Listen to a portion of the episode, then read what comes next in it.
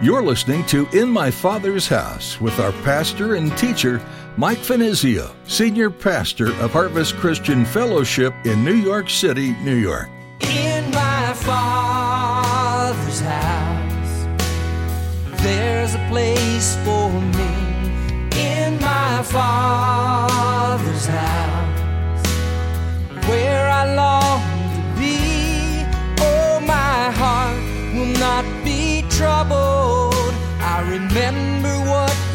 said. You'll return that I might live in my Father's house. The following is where Israel failed. And listen, don't make the same mistakes. What were those mistakes? Well, first of all, the leaders chose to make war without seeking God's counsel first. And what was the outcome of that? They were solidly defeated. You know, don't put yourself in a position where you find yourself dragging yourself back, beaten down, you know, because you didn't allow God to be a part of the decision making process. God designed us with an amazing ability to reason and create. This can be a blessing, but when we put our own intelligence on a pedestal and lean on it more than on the one who gave it to us, it can become dangerous. This is what we'll witness in the Israelites in today's passage. As Pastor Mike will explain, they put their trust in the Ark of the Covenant to serve their purposes, even when their purposes didn't align with God's plan. The consequences of their poor judgment were devastating. Now, here's Pastor Mike in the book of 1 Samuel, chapter 4, as he continues his message The Danger of Presumption.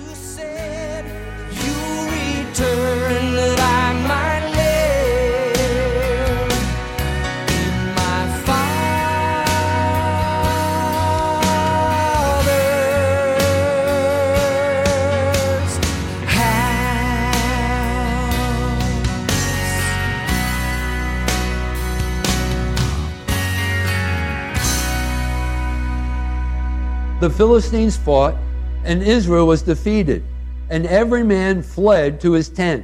And there was a very great slaughter, and there fell of Israel 30,000 foot soldiers.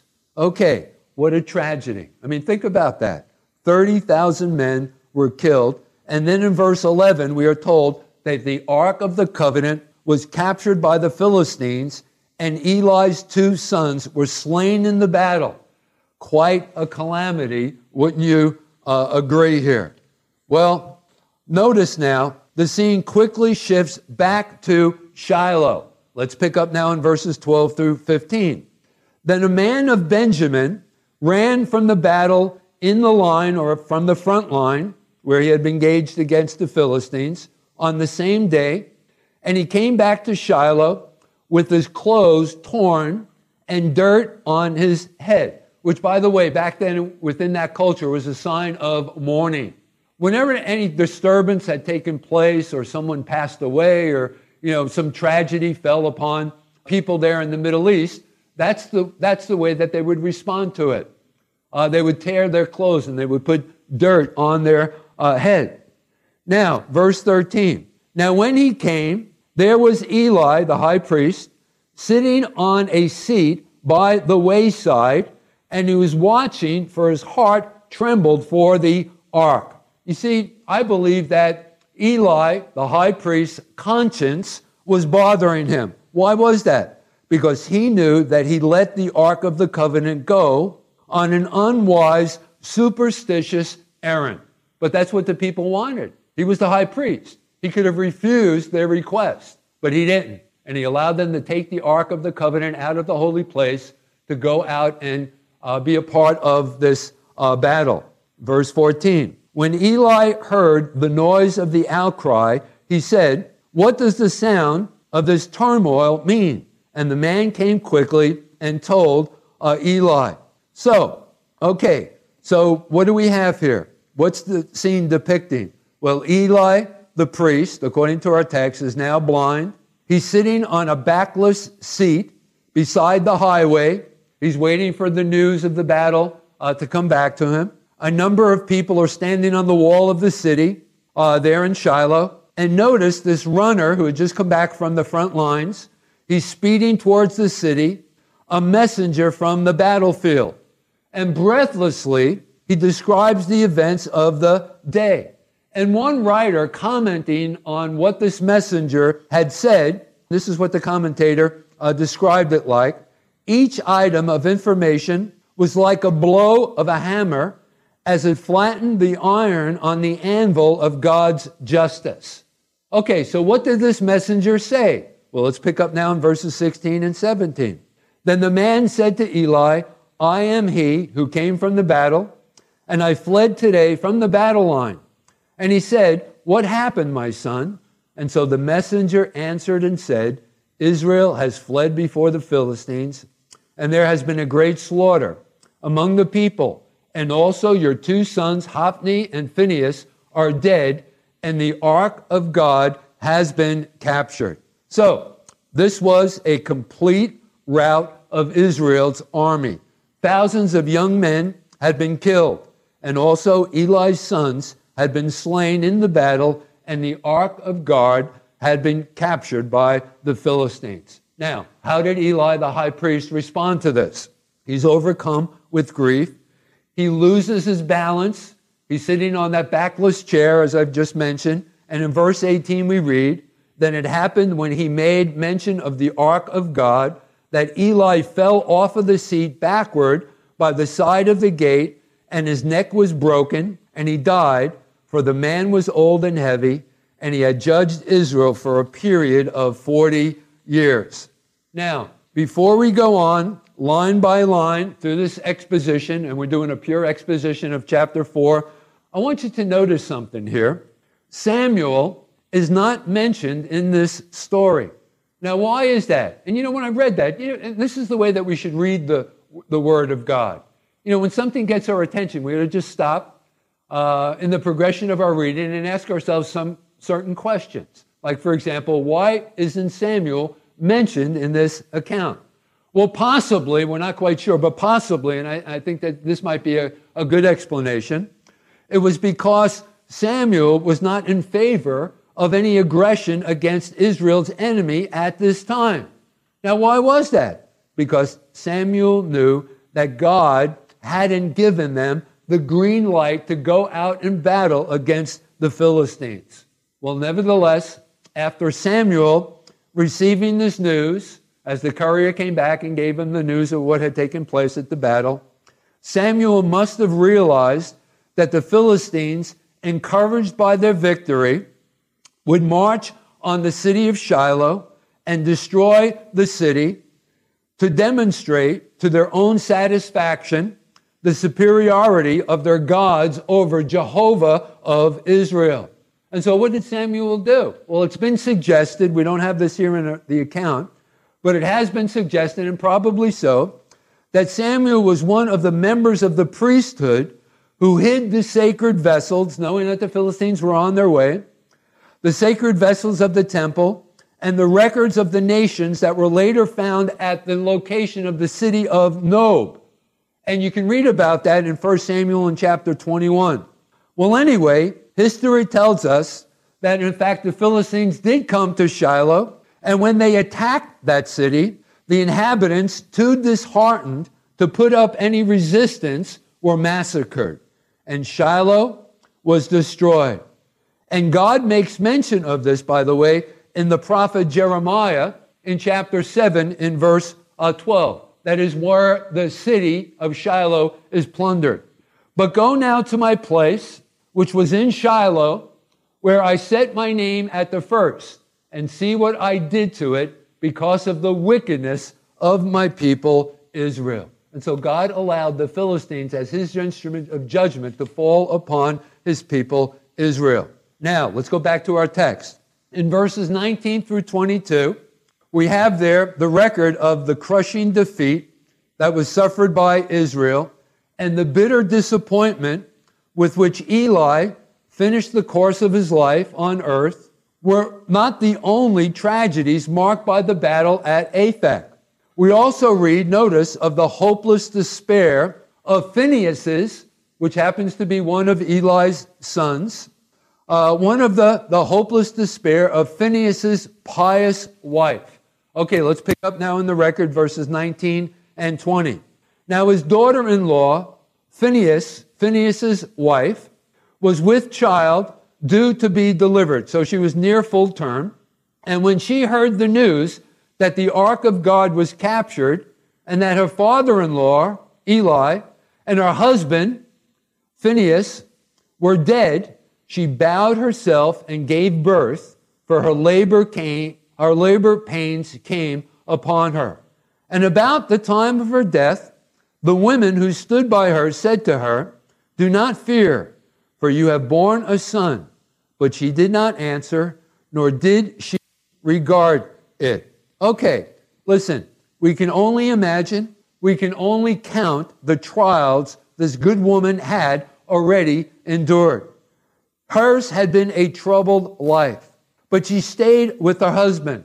In spite of the fact that she was a thief, remember when we were first introduced to uh, Eli's two sons, they robbed that which belonged to uh, God and the various offerings that were uh, given to God there at the tabernacle.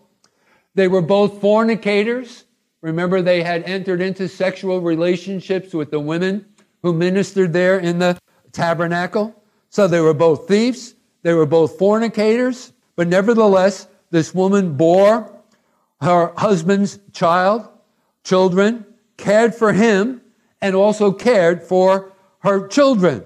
And I'm sure she prayed for her husband that he would get right with the Lord, but nevertheless, he never did.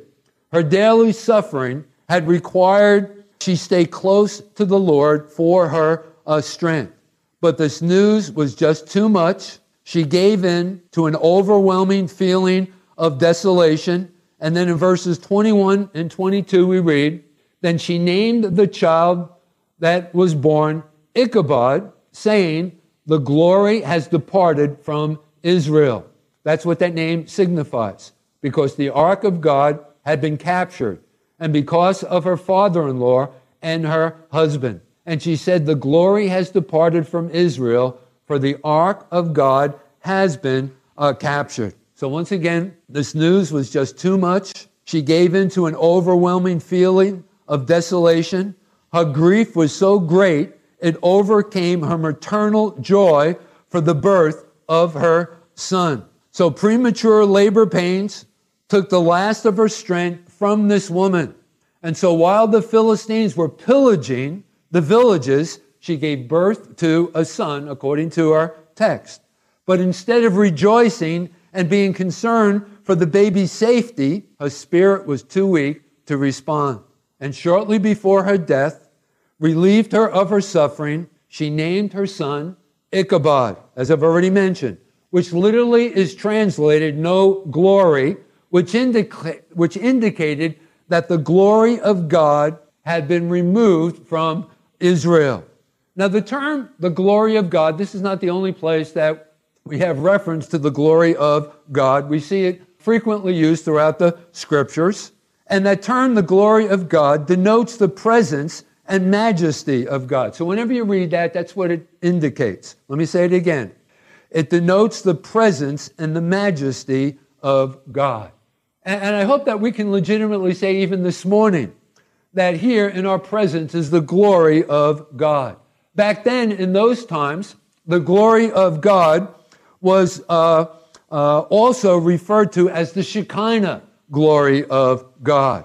And it gave special privileges to the nation. Paul, in his writing to the church in, uh, at Rome, in Romans chapter 9, in verse 4, as he's enumerating some of the privileges that had been given Israel, notice what it says. Romans chapter 9 and verse 4. Who are Israelites? And then he goes on and talks about certain privileges and, that have been given them. To whom pertain the adoption? They were adopted by God. Notice there, and the glory. Again, indicating the presence and the majesty of God among them. The covenants, God entered into a covenant, the Old Testament covenants with his people Israel. The giving of the law, God entrusted the law uh, to his people Israel, his word, and the service of God and the promises. So, in other words, God had given special privileges to the nation of Israel, but now all of those things had been removed. And so, for the visible presence of God to be forcefully taken from them was a tragedy too great to be described in words. And thus concludes one of the darkest chapters in the history of the nation of Israel. Okay, let's bring this down to personal terms now. And remember, once again, what are we talking about? The dangers of presumption. So, what are we to take away from all of this? What are the principles that we can apply in our own lives? What do we learn here? Well, truly, there is a real danger in presumption. And the following is where Israel failed. And listen, don't make the same mistakes. What were those mistakes? Well, first of all, the leaders chose to make war without seeking God's counsel first. And what was the outcome of that? They were solidly defeated. You know, don't put yourself in a position where you find yourself dragging yourself back, beaten down, you know, because you didn't allow God to be a part of the decision making process. Always make God a part of the equation. You see, they followed their misguided beliefs. The second error that they made was that they trusted in what God had done in the past. They were resting in a false hope. Listen, all of us have had glorious experiences of what God has done for us in the past. And I suspect if given the opportunity, many of you would be able to stand this morning and talk about what God had done for you in the past. You know, how that God delivered you in a certain situation, or how that God had provided for you, or how that God healed you, or whatever. And all of those things are wonderful. But if those past experiences can't translate it into the present, in your walk in your relationship with God today, of what value are they? You see, that again was their uh, problem. That was their second uh, error. They trusted in what God had done in the past, resting in a false hope. And then they were also guilty. They looked to external religious artifacts for help. In other words, their faith was of the superstitious kind you know, well, I don't, I don't even need to comment about that, right? And, uh, you know, trusting in relics or, or uh, you know, uh, models or statues or, you know, crosses that we hang around our neck or, or St. Christopher medals or things that we put in our car to ward off, you know, uh, accidents or those things. We, we mustn't trust, you know, those things might remind us of, of, of God and what uh, God had done in those person, people's lives, but that doesn't, doesn't guarantee our uh, safety or God being with us. That is, if we're not walking with the Lord, right? Staying ever so close uh, to the Lord. And then lastly, they were guilty of trying to manipulate God. But you know, God is not subject to our manipulations. Now, when I use that term manipulations, what am I talking about? What am I referring to? Well, here are some contemporary examples of how we can try to manipulate God. And I think at one time or another, we were probably all guilty of this very thing. There are those who think that, for example, by fasting, we can prevail on God to answer our prayers, even if those prayers are not according to the will of God. And so we think just on the basis of our fast. Listen, you know what fasting is really all about? We're removing all obstacles and distractions you know, from our lives so that we can seek the Lord for his counsel and direction. And it's always accompanied by prayer. But listen, we can't go forward without God giving us the green light. So many people, again, presumptuously, right? They fast, but, you know, but it, it really doesn't bring uh, the desired results that they're uh, looking for. Why? Because their actions after they've fasted are not according to God's uh, will. So that's just one of the ways that we can uh, presume upon the Lord. Then there are others who misquote and misapply what Jesus said in Matthew's Gospel in chapter 18 and verse 20. And that is where two or more are gathered together in my name, there I am in the midst of them. Hey, listen, Israel, they were gathered together in the thousands, but the presence of God was missing. How many times have we gathered together or we've called up one of our Christian buddies on the phone and we've asked them to pray along with us, agree with us in prayer. And thus, after we prayed, we're confident that God will answer favorably. But really, what's behind that is we're thinking we're forcing the hand of God. We're looking for God to give us the green light. It may have to do with things like, you know, we're looking, you know, we're, we're wanting to know whether or not we should make a purchase or whether or not, uh, you know, we're to commit ourselves to a certain course of, of action. Maybe we're, you know, seeking and, you know, we want an answer. You know, we met this person and, and uh, we're thinking and, you know, we want to know whether I should begin to uh, enter into a relationship with this person. You know, take it to the, to the next step. Uh, or it may be that we're expecting God uh, to bail us out of debt or whatever. You know, you fill in the, in, the blanks. But we don't give God an opportunity to respond. And we think by just by doing these things and, and praying and having someone agree with us, you know, that we're going to get the desired result. And listen, I'm not suggesting that any of these things are wrong. I think that we should appeal to one another and ask them to, you know, to pray along with us. You know, but listen, I think that you also should be open when you ask that other person to pray for you. You know, after you pray, maybe that person that you're asking or counseling, you say, you know, is that according to God's will? You know, are you sure about that? Can you actually agree with them and what they're asking God uh, for them to uh, do? Listen, if we are to avoid the hard lessons that were experienced by the Israelites, we must learn to subordinate our wills to God's will and bring every thought captive to the obedience of Jesus Christ, which we are told to do, which we are exhorted to do in 2 Corinthians in chapter 10 and verse 5. Listen, gang, presumption only leads to trouble for us and those connected with us. It's only by living in reverential awe of God and obeying His word where we can avoid these errors. Let's pray.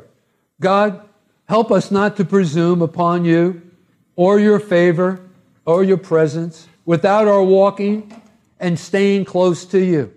And may we appeal to you and your word for each decision that we make. God, help us to learn these lessons. Father, uh, to receive this counsel from this chapter here in 1 Samuel. God, help us not to make the same errors. God, we thank you. Father, we know that it's uh, your desire to be a part of all of our decision making processes. Lord, as a good father, you want to lead your children on the way of blessing.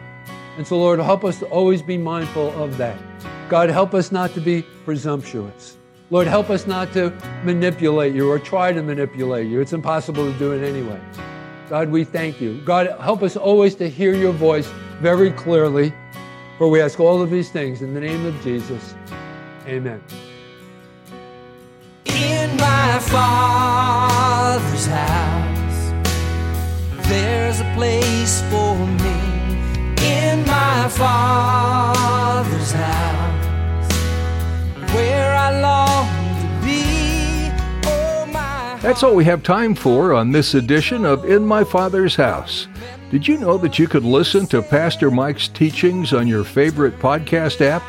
Just search for In My Father's House and be sure to subscribe. And let us know you're a listener in the comments. We'd love for you to join us for worship this Sunday at Harvest Christian Fellowship, too. You can find all the information you need at harvestnyc.org. While you're there, you can reserve your seat by clicking on Contact and then the Register link. We're located in Midtown Manhattan, and there's easy access from Port Authority on 42nd and Penn Station on 34th. If you're not in the area, or if you're unable to attend in person, we'd still like to have you be a part of our time studying God's Word. We're live streaming our services each week, and you can connect on our website. Again, that's harvestnyc.org. If you'd like to catch previous Sunday messages, click on the Resources tab. You can also watch services through our Vimeo link or connect with us on Facebook and Instagram. Links to all of these are available at our website. One more time, that's harvestnyc.org. As we wrap up our time with you today, we'd like to remind you just how much your Heavenly Father loves you. We also want you to know how grateful we are to have you as a part of our listening audience. Thanks again for joining us today, and we look forward to our continuing study of 1 Samuel next time here on In My Father's House. There's a place for